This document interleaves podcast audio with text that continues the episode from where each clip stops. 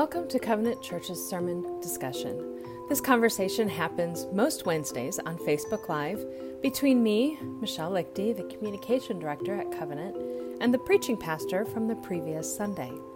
If you haven't already, I recommend listening to the sermon before listening to our discussion. Well, good afternoon. I'm Michelle Lichty, and I am here with David Henderson. Hello, everyone. Joy to be with you. And we are here to discuss the sermon from this past Sunday.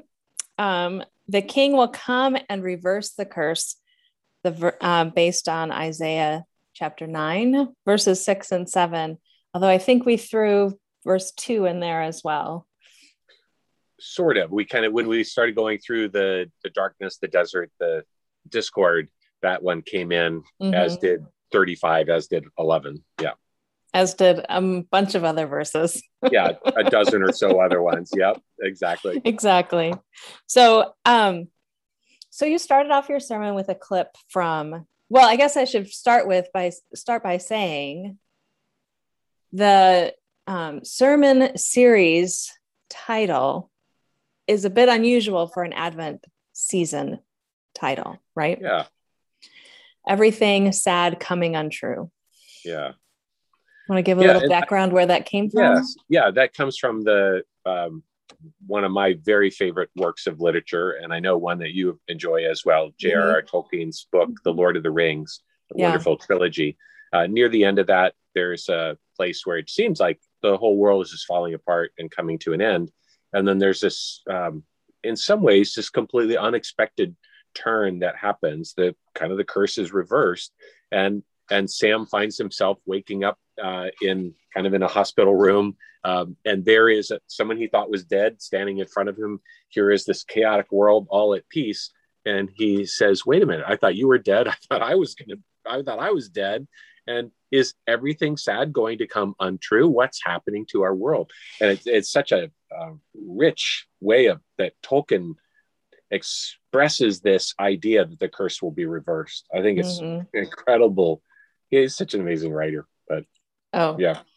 Uh, yeah. I mean, we could go into depths about right, Tolkien exactly. And, his, and his writing, but we won't because that's yeah. not the point.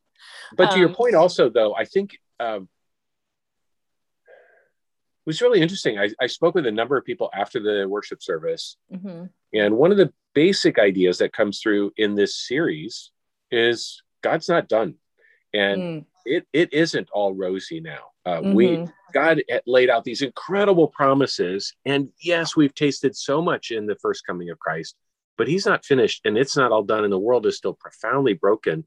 And what was so interesting to me, Michelle, was how many people were saying, "Thank you for acknowledging that," mm. not uh, not leaving me with the sense that wow if if i feel discouraged or if i feel feel depressed or if i feel anxious or fearful living in this broken world something's just wrong with me Mm-hmm. No, something's still wrong with the world. That's mm-hmm. a consistent, it's a consistent orientation of your heart in a broken world to be feeling those things. Mm-hmm. Uh, and yeah. yeah, so it is, it has a different note, but it really seems like it almost a minor key kind of note or minor major mm-hmm. kind of overlap but it feels so consistent with where we are with in the kind of in the midst of the yuck of covid mm-hmm. and uh, it just seemed kind of like the right perspective to remind us of and yeah. yeah. Well because i think one thing we can all acknowledge whether we we believe in god whether we believe in jesus no matter what our worldview or our point of view i think we can all imagine i mean we we can all agree that this isn't the way it's supposed to be. Right? Which is how you kind of started your sermon with this clip from the Grand Canyon movie. Yeah. Uh, and and the guy says everything is supposed to be different than what it is. Yes. And that registers so deeply in all of our hearts, doesn't it? Yeah. They're, yeah. Every every time you open the newspaper, every time you look at the news scroll, I mean, everything there is a reminder to just look out on the community, on the world, um, yeah, this isn't the way it's supposed to be. This is not consistent with God's design. Right. Which I I said in Sunday school at, or in the community group on Sunday morning, I was like, I was a little surprised that David started in Genesis. And then I realized where else are you going to begin? you have to begin at the beginning. Yeah, right. Yeah. because if you don't understand what is supposed to be, then we don't understand why everything is different than it's supposed to be. Exactly. Yes. Yes. And then like I just came across a quote. I'll probably share it on Christmas Eve. I came across a quote from Vincent van Gogh, who said, "You know what? I'm more and more convinced that the world is just like a bad painting. It was mm. a really good concept that God had, but He blew it. And every good artist messes up sometimes, and this was God's mess up. And mm. so that's the that's the other conclusion we have to offer. Uh, I mean, it seems to me is this was God's best shot."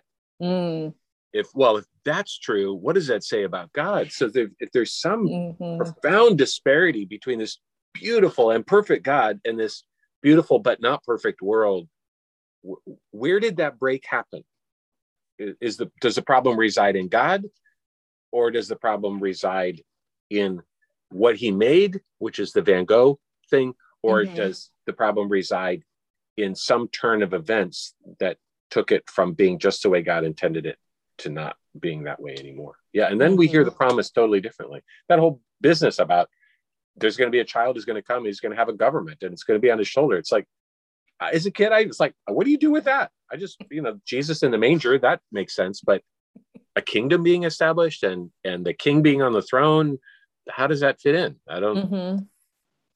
Yeah, you have to drive back to the the start of the lane to see right. where you got there.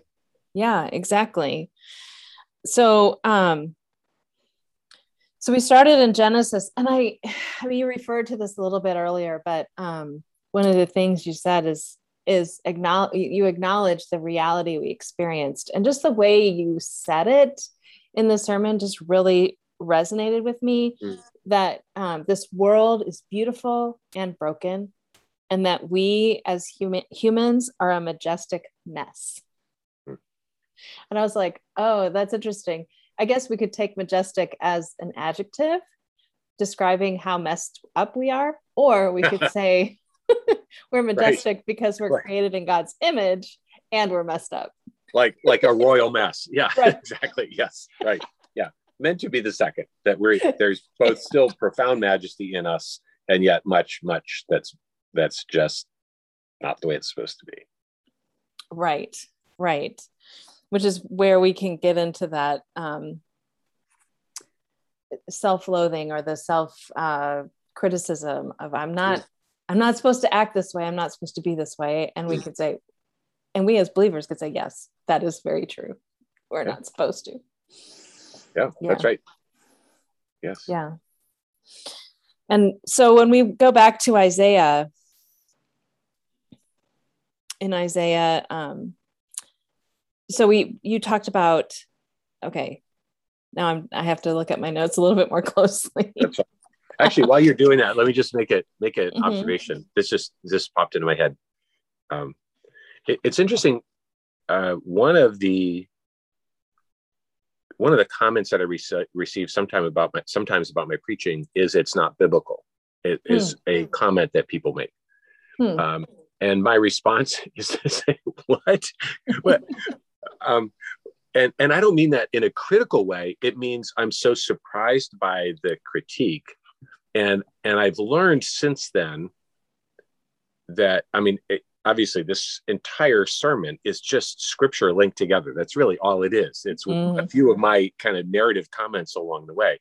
Um, so so someone saying your preaching isn't biblical can't mean you aren't actually using the Bible as your authority or referring to the Bible or building your, you know, it's, and, and what I've discovered is that people, there are people in some traditions who are just accustomed to a sermon that says, okay, so last Sunday we looked at chapter three, verse two. Today we're going to look at chapter uh, three, verse three. Um, mm-hmm. And we're, and systematic. And people, exactly where where it's um, an expository series that walks through verse by verse in mm-hmm. a in a passage of scripture which is a great way to get to know what uh, the the to follow the line of argument or the unfolding history in that particular book. Um, but part of my conviction is so much that it's the whole of scripture that we're teaching and we've got to understand how all of the pieces fit together mm-hmm. and this is very much one of those sermons where and, and as we get farther on will this will be reminded of this where it's it's picking up currents of ideas and metaphors even that run from beginning to end in scripture we i quoted the virtually the very first verses in the bible and virtually the very last verses in the bible and a lot in between mm. um, and so I think it's helpful for us to just be reminded that there, um, it is so valuable for us to do systematic expository study, and it's also so valuable for us to do what is now called biblical theology and and get our arms around the whole of it and see mm. how the mm. pieces fit together. So. Mm-hmm. Well, and follow the story throughout, right? Follow yeah, the line exactly. of thinking throughout Scripture. Um, yeah, that is very helpful.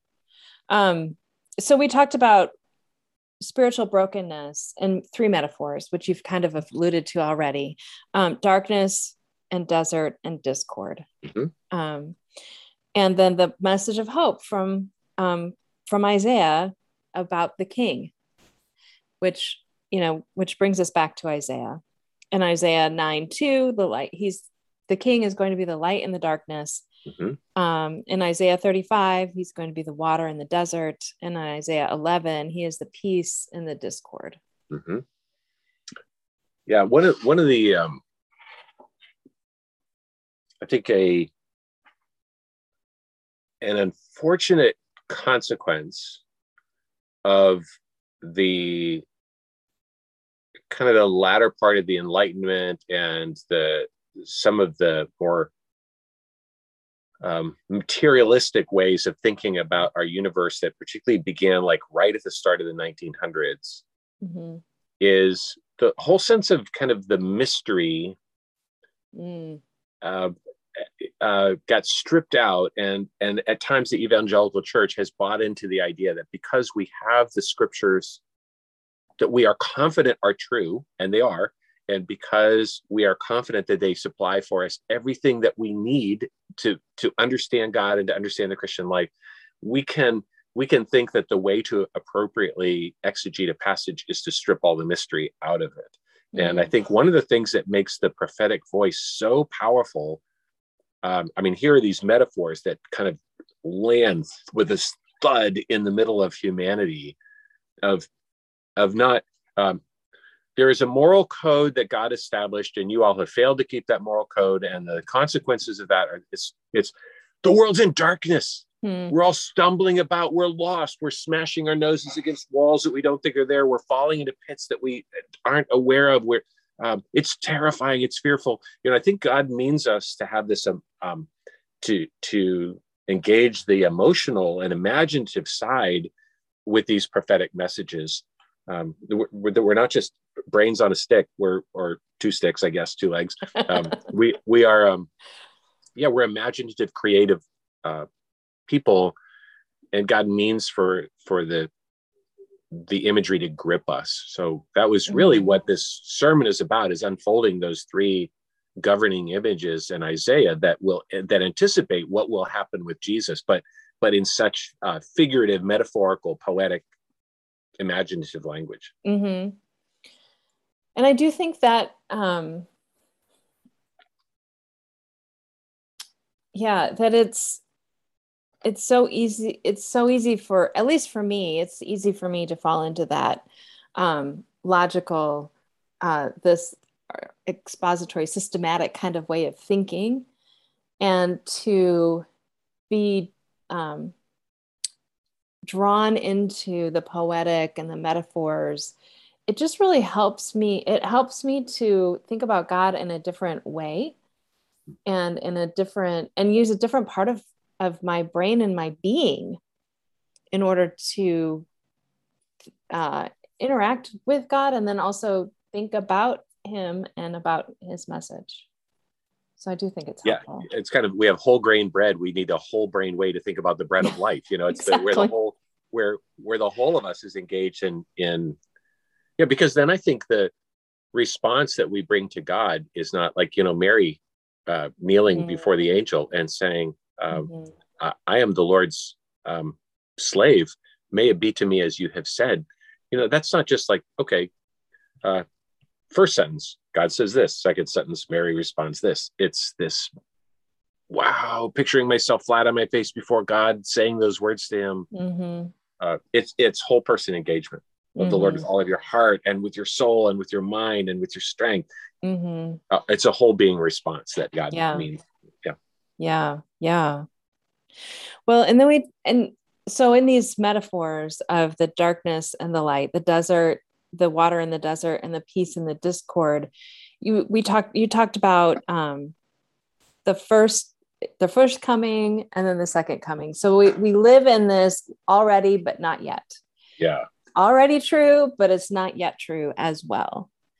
Um, I think a while ago you did this image you drew an image on the on a whiteboard during one sermon and it was like the mountain range so when you're far away from the mountain range it all looks like one like they're all really close together. And then the closer you get to that mountain range you realize wait there's like 50 miles between this range and that range. Eh, that's yes yes. And it's it's that's what it's like with the prophecy. Like from isaiah's perspective it was all going to happen at once. It was all one thing. And then as we've we've we've experienced the first coming of christ and we realize wait there's like at least 2000 and maybe longer obviously because we're still here right. before his second coming.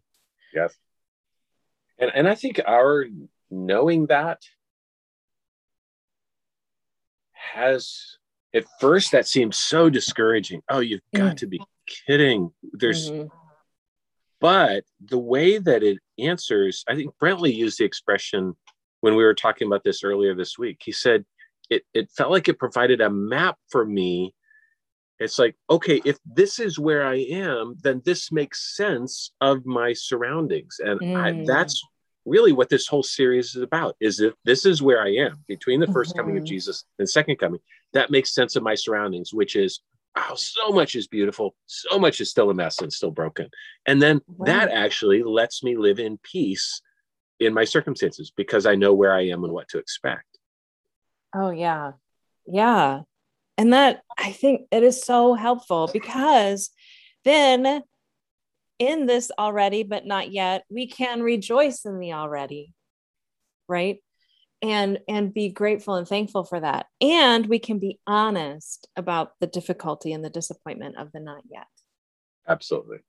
And i think and and that honesty is combined with it is actually and, and i think this is something we can misunderstand sometimes as christians lament and hope are the same thing for followers of christ it is a longing that things that the things those things that god has promised would in fact uh, come to be um, so they're they're two facets of exactly the same uh, reality, which is waiting for God to bring about um, what He has assured us He will do. Mm-hmm. Mm-hmm.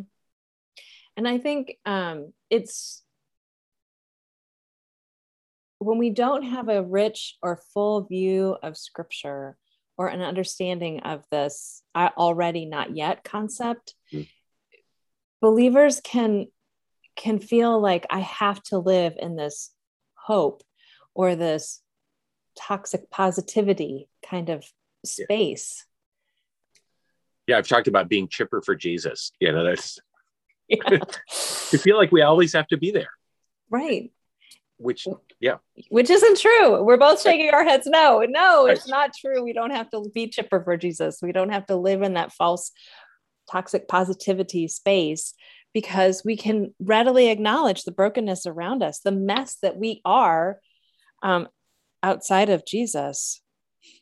Yes. And then that makes our hope so much more substantive than mm-hmm. than a mere positive attitude. It, mm-hmm. It's so different. I know this is what the future holds for me. Exactly. Yeah. Exactly. Yeah. And I thought when you were talking about your application points, uh, from the sermon. I thought that's where you were going to end. And then you said, and there's a third kind of surprising way. I'm like, what could that be? Right. That Jesus calls us to join him as curse reversers. And I was like, oh, Wow, that is true. He does.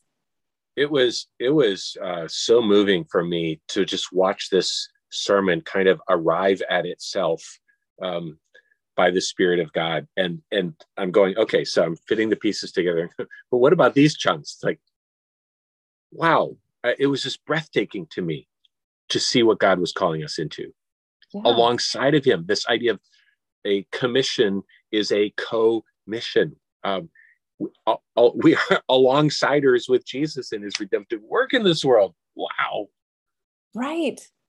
And so that under, that helps me understand why we feel like we need to change the world. And oh man, yes. Yeah, great insight. And yet it's like, but really, God doesn't call us to change the world. He calls us to change a world at a time. Absolutely. Yes. Right. Absolutely right.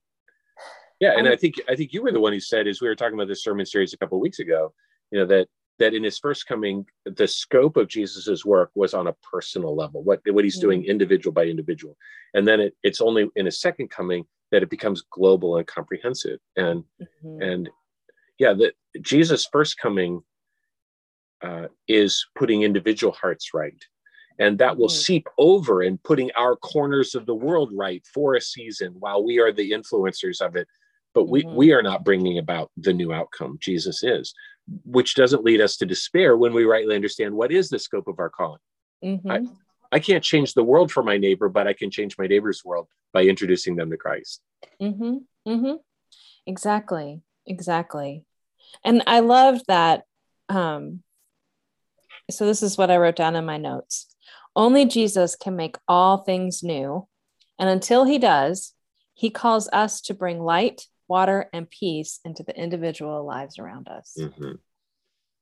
Yes. Yeah. And I, um, you know, when I was, when I was stay at home mom, four kids, um, homeschooling them, most, most, all of them, most of them. And then you know, I just it felt like my world was so small. Um, like, how am I changing the world? Yes. Parenting these four kids all yep. the time, and it never ends.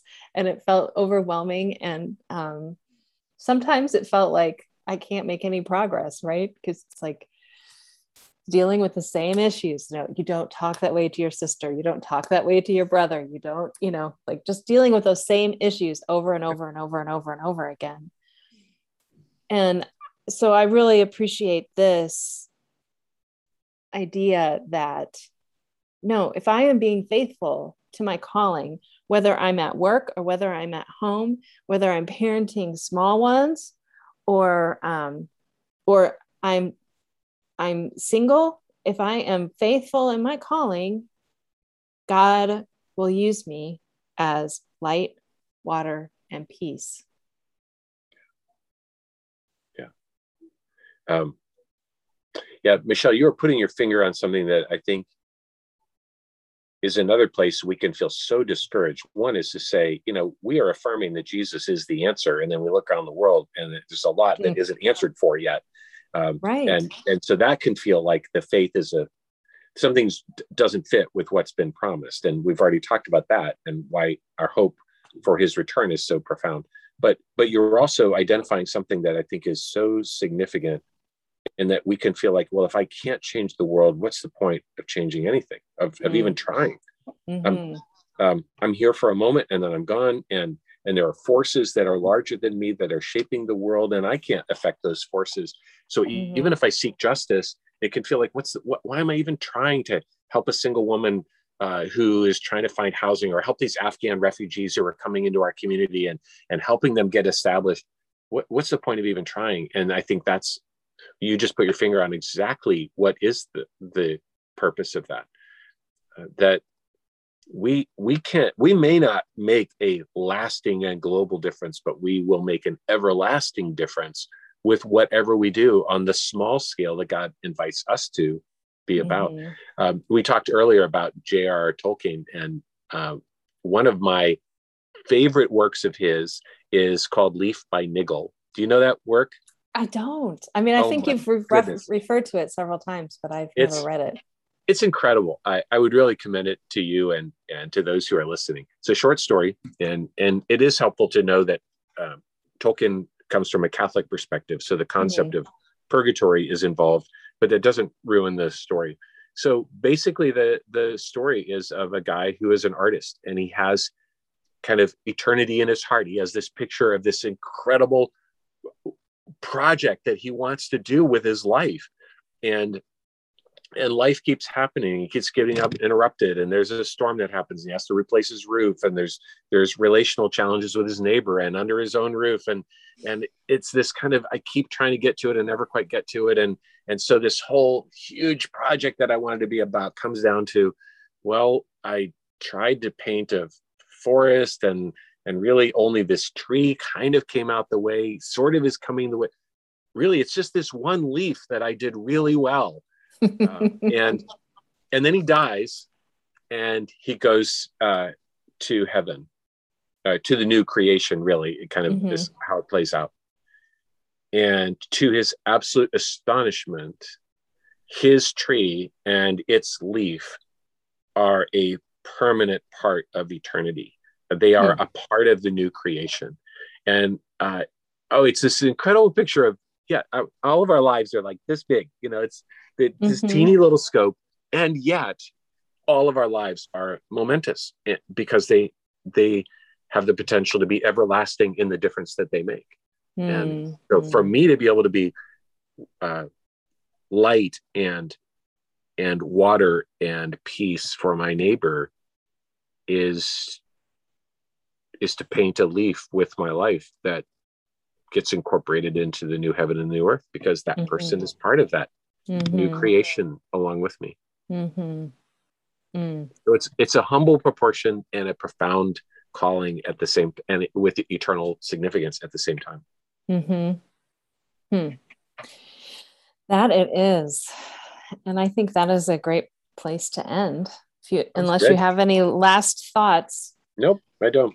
Okay, great. Well, thank you so much for joining me today, David. Well, it's a joy to be with you. Sorry, yesterday didn't work out. My miss. well, the funny thing is, is that Brentley forgot the week, the time before, and uh, so we had to do it on Thursday. The same thing. So, yeah. Thank so the same thing happened again. It's okay. For, we have grace. for our listeners, thanks for being patient with us, bunglers. Yes. Um, yeah yeah michelle great to be with you as always. Yes, yes and thank you for joining us. Whether you joined us on facebook live on our on our podcast or on our blog we're so glad that you were here today. And if you comment or have any questions just uh, leave a comment on our blog or on facebook. I read all of those. And um, we appreciate you. So have a great day